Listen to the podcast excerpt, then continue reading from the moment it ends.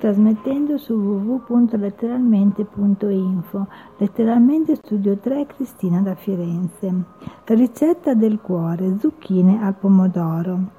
600 g di zucchine, olio extravergine d'oliva, uno spicchio d'aglio, una cipolla, 400 g di pomodori maturi, un rametto di, li, di timo, sale, qualche foglia di basilico, 100 g di ricotta fresca di capra, pecorino grattugiato.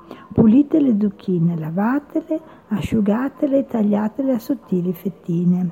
Versate alcuni cucchiai d'olio sul fondo di una teglia.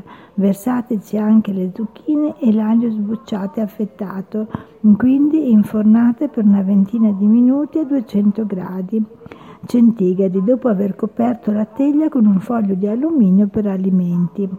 Nel frattempo preparate a parte una salsa con la cipolla sbucciata e affettata sottilmente, saltata in un poco d'olio, i pomodori pelati e tagliati a pezzettini, il timo, sale e poco prima di togliere dal fuoco le foglie di basilico. Quando le zucchine sono tenere e la salsa è pronta, ungete un'altra teglia da forno e disponetevi a strati le zucchine, la ricotta sbriciolata e la salsa di pomodoro, spolverando infine con un po' di formaggio pecorino grattugiato.